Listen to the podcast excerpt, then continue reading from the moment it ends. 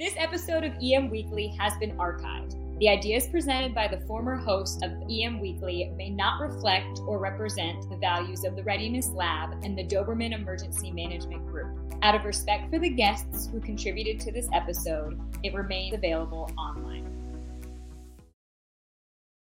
EM Weekly starting right now, bringing emergency managers from around the world together to learn, share, and collaborate.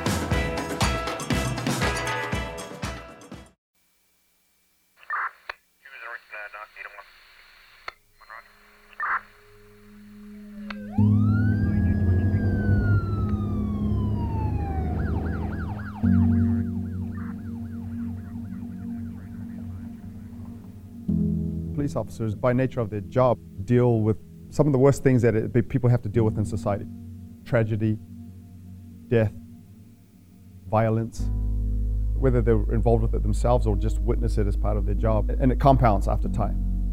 In my experience, officers at varying degrees are, are or are not able to handle that in a healthy way.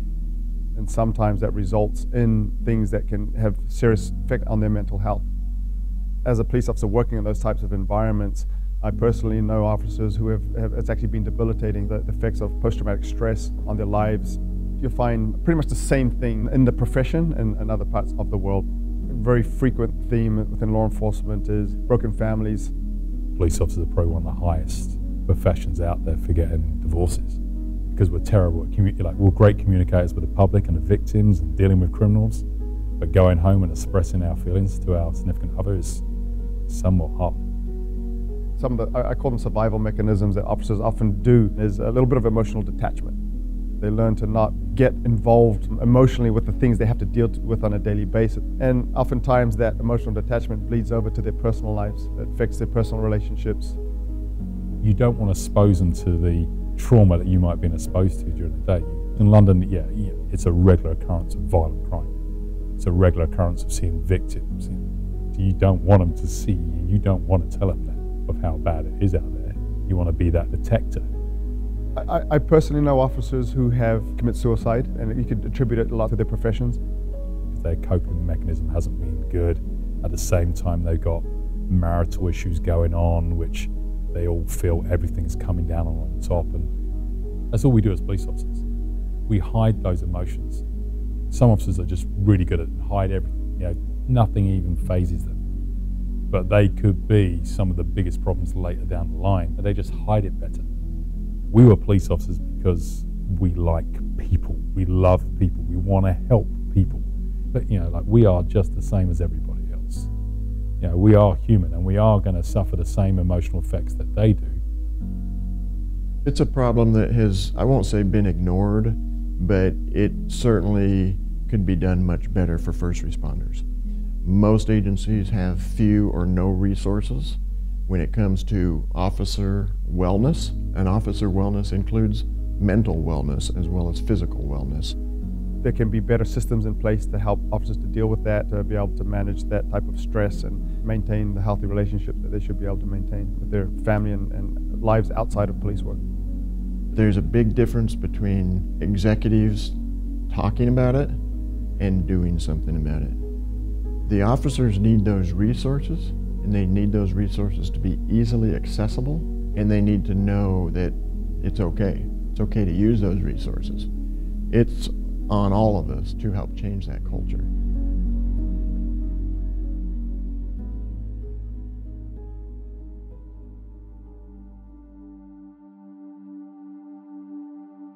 Hi, welcome to EM Weekly, and this is your host, Todd DeVoe speaking.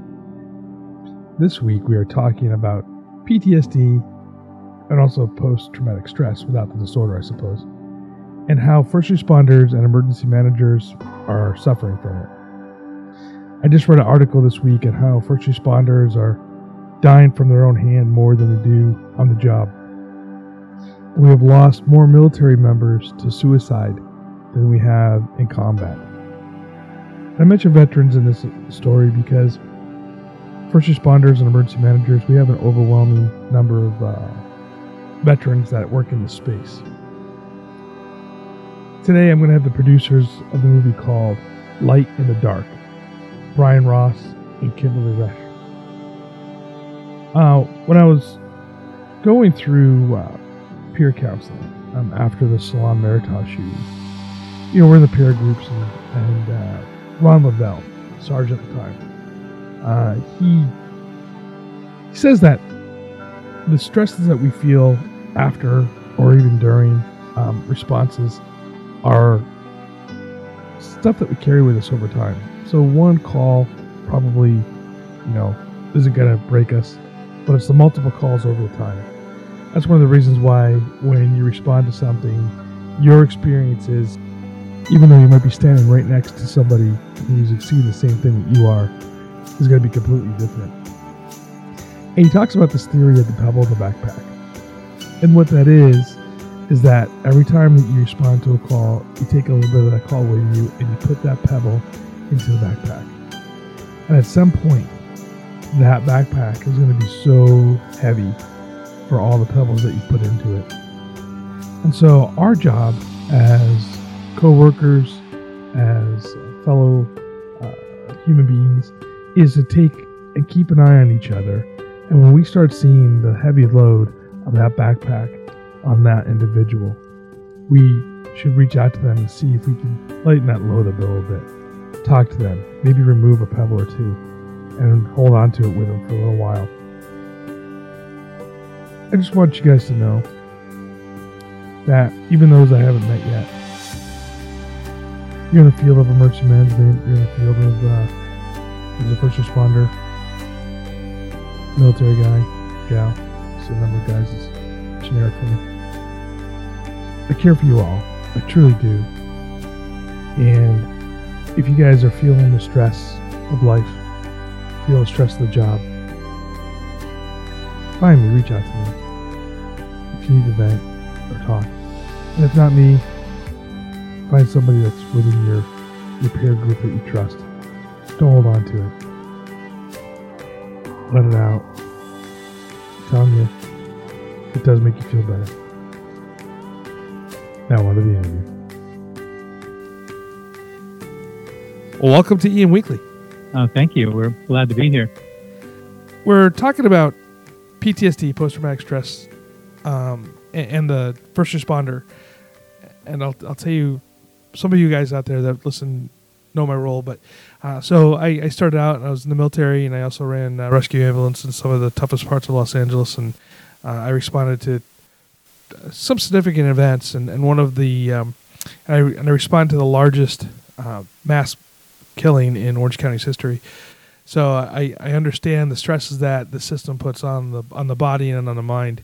And when I was approached to have you guys come on the show to talk about your film that you have coming out, Light in the Darkness, and to talk about PTSD, I thought this would be a really good fit for emergency managers out there. Um, and right now in in California, we have some large fires burning and to understand the stress that they're going through and, and what that means. And so, thank you for coming on the show. Thank you. Thanks for having us.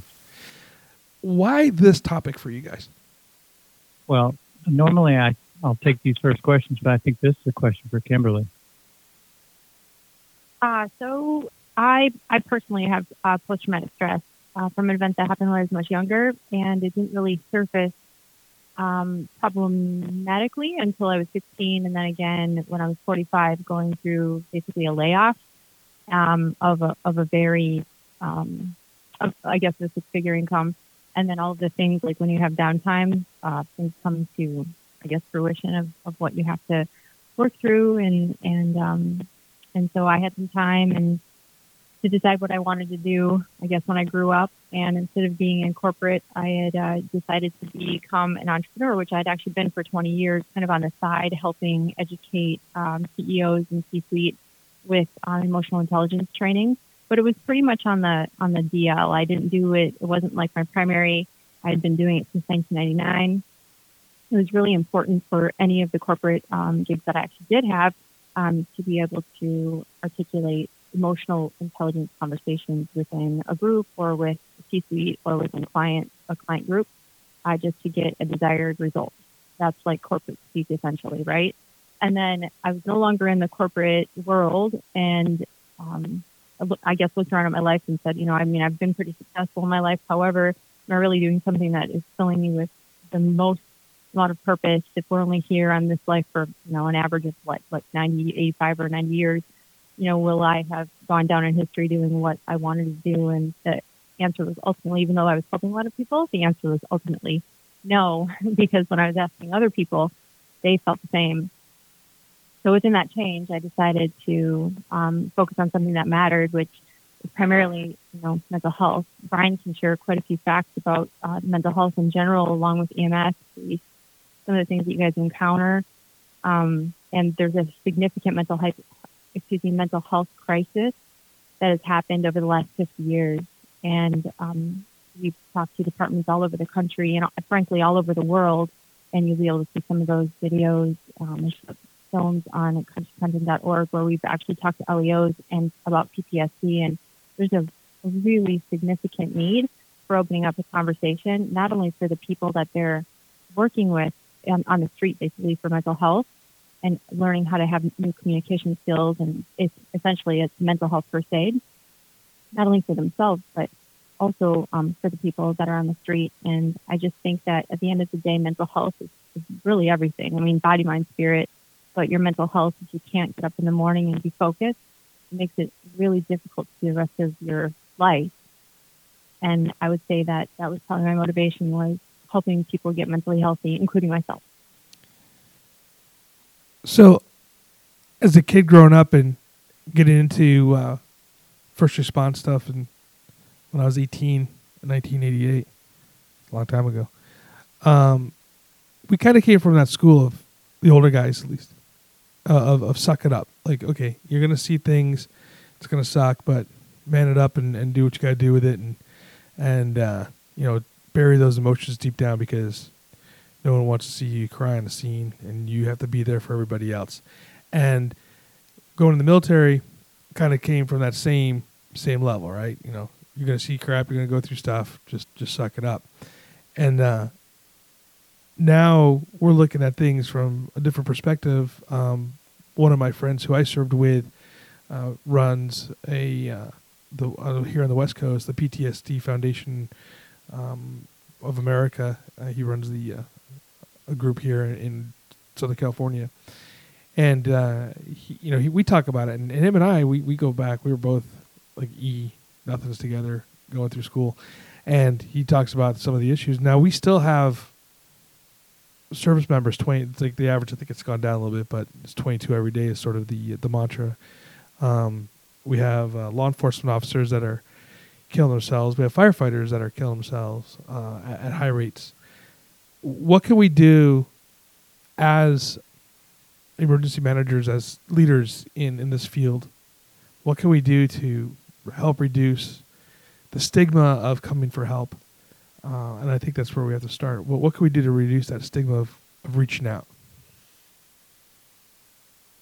Well, from our perspective, um, we have been really fortunate be able to meet and talk and actually interview some really key um, professionals around the United States.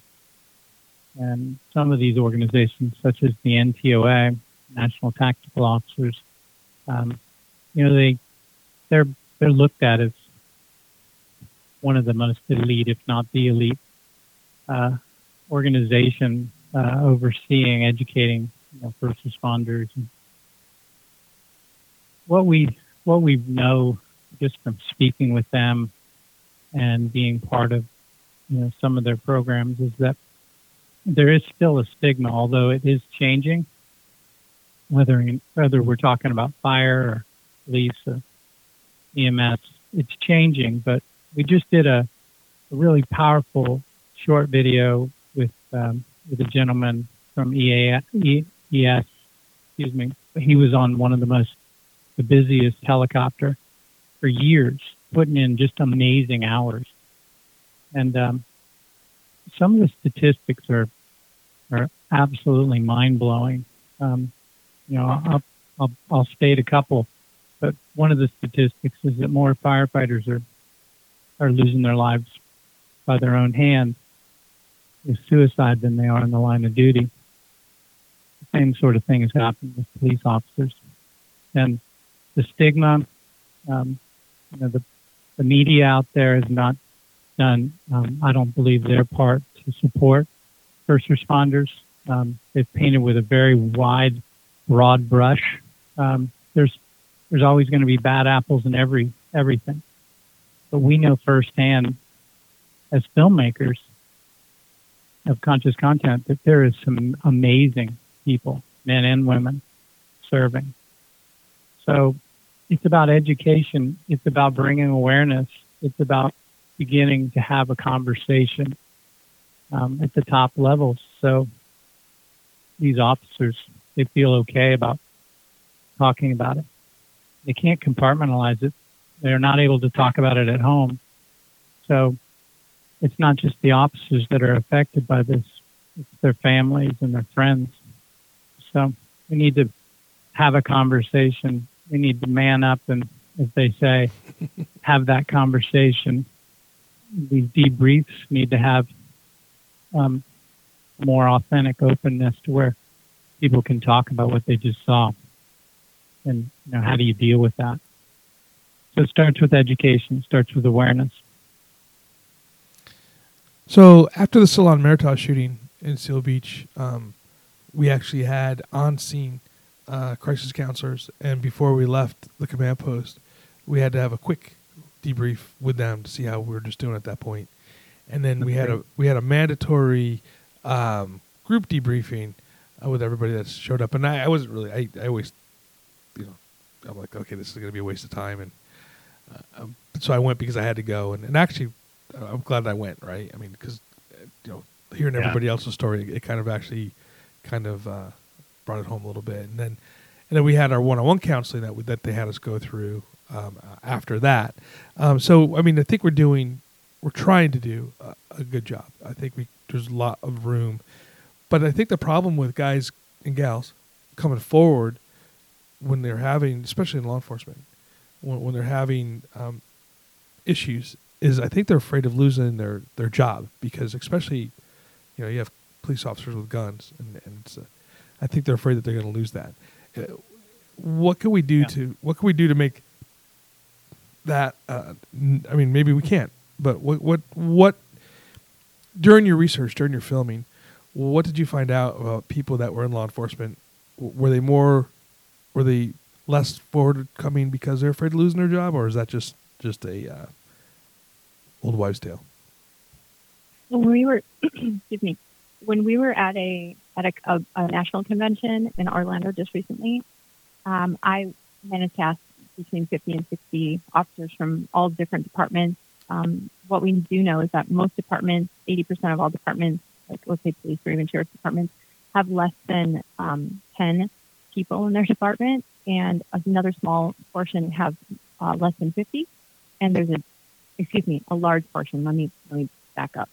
So most of the 18,000 agencies across the United States have less than 10 officers that are on duty, and they definitely don't have any kind of mental health training or an officer or mental health uh, program that's put in place to help them when they've gone through a trauma themselves, either by witnessing it um, personally or through their their job um, or from a distance uh, from one of their fellow officers. So um, most of the, the departments that are, are very, very large, like the Atlanta um, Sheriff's Department, we've spoken to some of the people there, and they even and even LA, LA has a pretty LAPD, they have a pretty good, and their sheriff's department has a pretty good program, but it takes quite a bit of, of funding. And most departments, the first thing that they'll cut is any kind of extracurricular funding, as you probably know. And so any of that would be you know, crisis intervention counseling, anything like that. And so what we're finding is that um, there's so much dysfunction happening, especially in the smaller departments, that nobody really is going to talk about it. And and they are definitely fearful. At least the, the gentlemen and the, the very few ladies that I spoke to, um, very very few ladies, unfortunately, um, they don't they definitely don't talk about it. And the second that they feel like they should talk about it, and they go and talk to their superior, whoever that may be, um, they feel like they're going to be judged for the most part. And the other thing is, is they feel like they're going to be asked for their gun and their badge, and that is I mean, please let's face it, police officers, law enforcement, you guys aren't millionaires. You're not making a lot of money doing it. You're doing it for the most part, at least from what I'm understanding. You're doing it because it's it's literally a soul, something that you're born with. Like the, the need to serve and protect is is quite literally like in your DNA, especially the older generations. And what I was finding was that this was their sole income and this is all that they knew how to do. And they felt like they were less because they were feeling all of these things because nobody was talking about it. And and it, it can really mess with the person's psyche in general. I mean, you see things and it turns into CPTSD, which is like compound or complex post-traumatic stress, and then it will come, turn into a disorder or a long term if it goes over 30, 30 days, which is what our medical board says. And there's a lot of people suffering with that. So training, especially crisis intervention, intervention training, law enforcement response interaction training, um, wellness and resiliency training, mental health first aid, you know, ex- excessive uh, programming and communication skills, response alternatives to suicidal subjects. All of those things are all programs that are necessary to be taught. So that way, everyone in law enforcement, at least that's out working with the public, have a toolbox that they can go, okay, this is this is what I just saw. Now I know what to do with it. And there are therapies out there that really can work on the job, but most programs just simply can't fund them.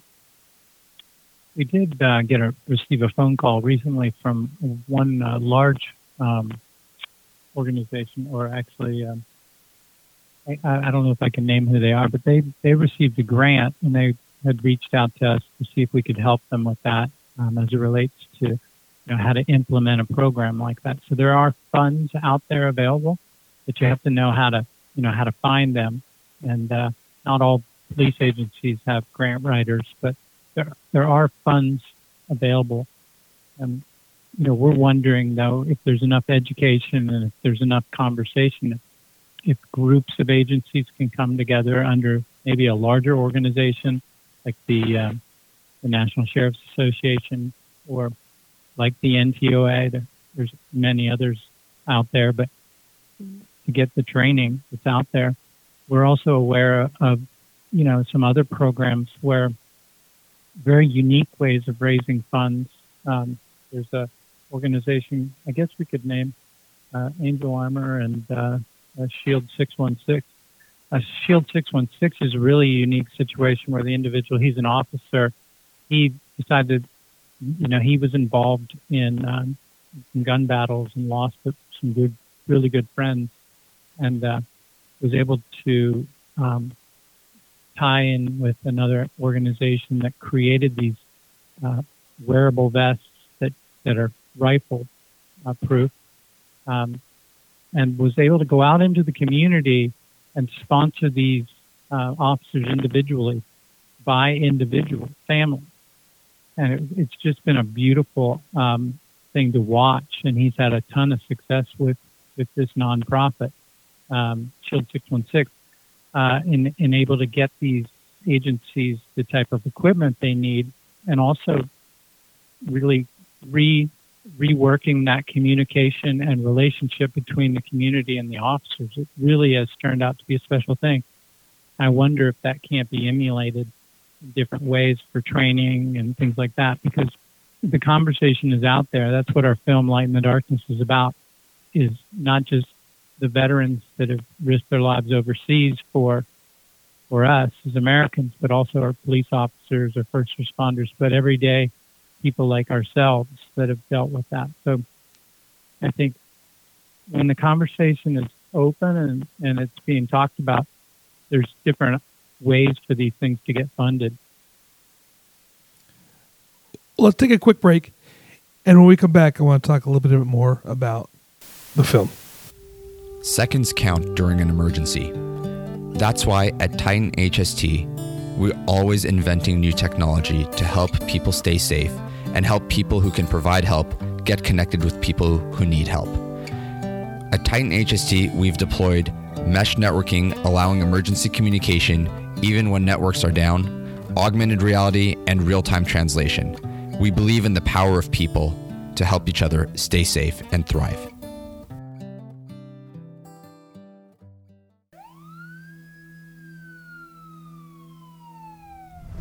He always returned his mother's phone call, you know. So when I, he's like, I'm at work, I can't go over there. So I'm like, I'll head over there. And I knew going over, it wasn't going to be good.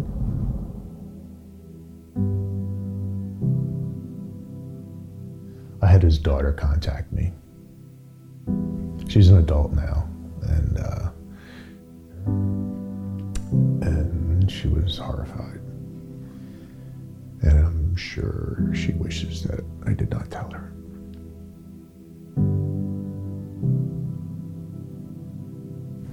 Take a break on that one. I wouldn't have been able to tell that story a couple years ago, I don't think. Welcome back from that break. I want you know, thank you for the sponsors that are here. And without them, we can't do what we do. So please reach out to them. Let them know you heard them here on EM Weekly, and uh, that way we can still bring great content like we have today. So, Light in the Darkness, the film. How did you pick the subjects that you interviewed?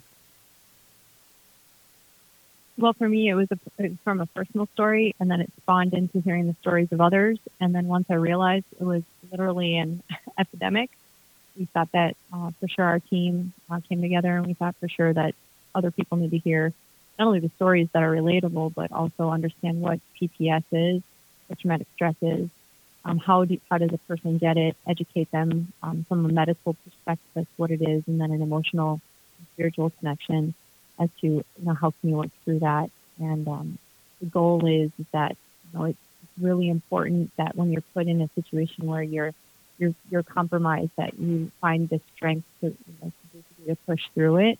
And light in the darkness is like the glimmer of hope that either you find it within yourself or you find it within someone else to try to you know pull through the things that made you suffer. So today on the uh, on the news, they're talking about the uh, shelters that are opening up over one of the burn areas that's going on right now, and the newscaster asked one of the questions: "Is are there mental health professionals at the shelters to help um, the victims, uh, you know, the survivors of this fire, um, out?" And my first inclination this is just me going, really? Do we really need to have mental health professionals at a shelter? I mean, it, no one's hurt. You know, the fire's kind of scary, but for the most part, you know, and if you lose a house, it's just stuff. But then I started thinking about it and checking my own self at the door here and going, oh, but that's their whole entire life that they have there. And so maybe they do, if they're feeling that stress. What is, how does that stress of this particular event manifests itself into PTSD. Uh, you know, I know this is definitely stress, but it, does this does it automatically? I don't know automatically. Does it manifest itself into PTSD if it's going on for a long time, or can this one event actually create put somebody into the PTSD category? So neither of us are any medical healthcare doctors, so we can't really speak about that specifically. However, um, they're saying that if you have 10 people, two all experiencing something, that two of those 10 people are going to experience some kind of experience with PTSD. And PTSD happens when symptoms of the post traumatic stress have exceeded 30 days. Our film really does address that and goes into it with uh, Dr. Warden. Um, but because we just we're just not medical professionals regarding that, and we're filmmakers, um, you know, we can just go off of what the statistics are. But Dr. Warden does address that in the film very specifically as an entire chapter of how a person would get PTS, what does that look like, and how is it possible for it to turn into PTSD, and then also from a deeper medical perspective, we look at people's MRIs, and you can actually see that people that have combat or combat vets really have something similar happen to their brains as someone who has been in an abusive relationship or in a car accident or in something that was even mentally challenging. Um, that there there are commonalities. Not not one brain is ever the same, of course, because we're all different matter. But at the end of the day, they were seeing that people that were in a physical battle or had seen some things were having similar effects as the people who were in abusive relationships or in car accidents. I watched some of the clips of your film, and uh, they're pretty heavy. Did you have somebody there to help out? You know, bringing these conversations out, or was it just you and the camera?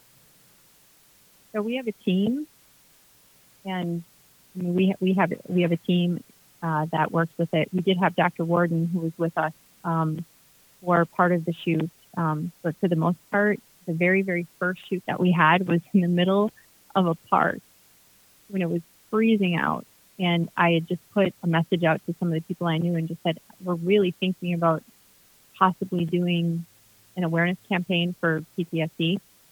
Um, do any of you want to tell your stories? And so they were pretty much vetted beforehand that said, you know, if you're comfortable, because we didn't want to create trigger content in general, like not only for themselves, but for someone else who's watching it. And they were in a space, I guess, mentally and emotionally where they felt like they could talk about their story and including Dr. King, Brian can talk more about. Well, I mean, it's interesting with Dr. King's story. Um, he's the Australian, if you saw some of the clips. And uh, folks can go to our YouTube channel and you can see a lot of the behind the scenes um, and, and get a feel for it. You know, when we first put this together, there was some scenes that were even more heavy than what you saw, but we've done several focus groups. Um, and we had decided that, especially with some religious organizations that were also involved with some of our focus groups, really the goal with all of our films is to get them out to most of humanity. So we didn't want to, we wanted to make it as real enough for people to feel it and be emotionally affected by it. Uh, and that's what makes people stand up and want to have change. We didn't want it so much so that, you know, wouldn't be accepted within certain organizations and, and places like schools. I think we've done a, a very good job at at that. We've, um, as a matter of fact, when I mentioned schools, one of these, an organization, a national organization, Alexander Street, uh, had had um, contacted us as we were finishing the film and reviewed it after we finished uh, some of our uh, final editing. Decided they would love to have it, and what they do is distribute it within all the universities, high schools, such. So we we as you as you watch the film, you probably saw some of the heavier parts, but we felt like they needed to be in there. Uh, Dr. King is a man, uh, John King, who suffered sexual abuse by his parents at a very young age, and that is something that just isn't spoken about. We hear a lot about girls and, and women. We don't hear much about men, and um, and we felt like that needed to be in the film. So, great question, though. So, how do you guys plan on uh, showing this? Well, um, Kimberly has been working her tail off uh, lately. Um, we we're going to do uh, limited distribution through theaters because the entire market has changed for film. Obviously, everything is digital now with Netflix and streaming everything. No one's sitting down and watching TV at a specific time, and not as many people go to the theaters. But in select communities, we felt it was very necessary for this film because it's become a tool. It's not an entertainment piece, it's a tool to, to spread awareness. Uh, and what we found is a lot of professionals are, are interested and attracted to it as a purpose to use it within their organizations to begin that conversation and to educate. So we're doing a uh, we have a we have a premiere in Green Bay, Wisconsin, coming up in November 6th. Um, we've got four or five hundred people coming, including the uh, mayor's office and quite a few heads of uh, health organizations, including the head of NAMI and the Veterans uh, Administration will be represented there as well. It is a it's a fully sponsored uh, red carpet uh, event. So anyone who's who would like to uh, who's going to be in the area would like to go. It starts at 5 p.m. November 6th. You can go to our website consciouscontent.org and you can register uh, for your e-tickets to be sent out to you. Um, we're going to do one in Phoenix. We've got one planned for uh, Orlando, Colorado, Dallas, and of course, we are, are going to put quite a bit of emphasis in to social media, to digital distribution, and obviously through the education um, departments of our major universities through Alexander Street. So we think we've got a fairly good start, but we're always open. So if there's anyone out out there that uh, wants to uh, guide us in distribution, the goal with all of our films is to get them out to most of humanity. And we're open to sponsorships for every city. All right, Kim, I was just about to ask that question. I was going to say, if somebody wanted to sponsor a show or, or have it come to uh, their, say, school or organization, how could they uh, do that? Yep. Well, they, they can just reach out to me, and every every situation is going to be con- is going to be considered individually. So this particular one that we're having in Green Bay is quite a large ordeal. Not a lot of I mean, you don't hear of a lot of film premieres having four or five hundred people in it, unless you're in LA. and um, and and then the people that are attending are decision makers and people who can impact and help. You know, we have some churches being represented. We have the police, fire, um, sheriff, EMS is being is um, being represented, and um, local healthcare. It will also be there. Counselors, therapists, you name it, are going to be there. We have people that are in programs where they're trying to get back on their feet just before they get go homeless, if you will. There's a program called Circles. Um, they're bringing like 80 people to this event um, because a lot of them suffer from mental health. And knowing that one in five people in America have mental health or some type of mental illness regarding mental health, um, it was they felt that the film was really informative and um, created a level of awareness to create a conversation. And the sponsor that we have is is quite a large um, business in Wisconsin by itself. Um, it's KI, which is um, Krueger International, and they're a, a, very large international furniture maker for like prisons and schools and libraries and business offices. Very very high end, and and they have a really great mental health program, and do believe in mental health being one of the cornerstones of having happy employees. And they felt like they were a really good fit. Um, so Dick Resch, who's the chairman and CEO of it, um, has uh, taken care of the sponsorship for the Meyer Theater. And so a program like that might be a little bit more than like a smaller program at a, at a, at another, a smaller theater or in a library or something like that. But there are quite a few businesses that are out there that you wouldn't really think would be a good fit, but really are reaching out trying to see how they can get involved in the mental health conversation because it's really affecting them, their families, their employees, you know, local government, like it's everywhere. I mean, if one in five, I mean, there's somebody in the room that's going to have it. And so they just really want uh, to open up the conversation and be socially responsible, which I think is amazing. It's beautiful timing. If you could uh, say one thing to all of the emergency managers in the entire world, what would that be? One thing. I would say we wanted to um, give our appreciation out to them for dedicating uh, not only their time uh, but their life. Um, we want to let them know that um, they are cared for, they they are appreciated, um, and that if they're patient, that the conversation is being started, and that they do need to ask for help, and uh, that their lives matter uh, just as much as the lives that they're helping to save every day. Um, and what do you think? Um, I, I would say that I'm, after interviewing so many of them, that they are far more empathetic than they let let out. They internalize a lot more than people see. And me personally, from having PTS, I see it in people's eyes. And when we can really start having an open conversation, that's when healing begins.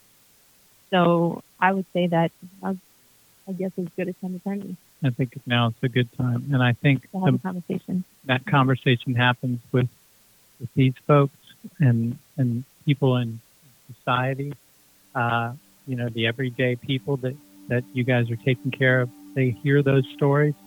That helps mend and heal those relationships that unfortunately the media has sort of um, done a you know, they've done not the best job as it relates to telling the stories as it relates to our fine men and women that are uh, protecting and serving. So yes, that conversation, having them open up and actually show that they're human, um, that's where the connection happens, and that's where the healing can happen. And thank you so much for for being on the show today, and thank you for the work that you're doing to bring light of the PTSD and PTS uh, issues in in this uh, country, and specifically uh, in the uh, police, fire, emergency management uh, realm. Thanks for having us. Thank you very much for having us, guys.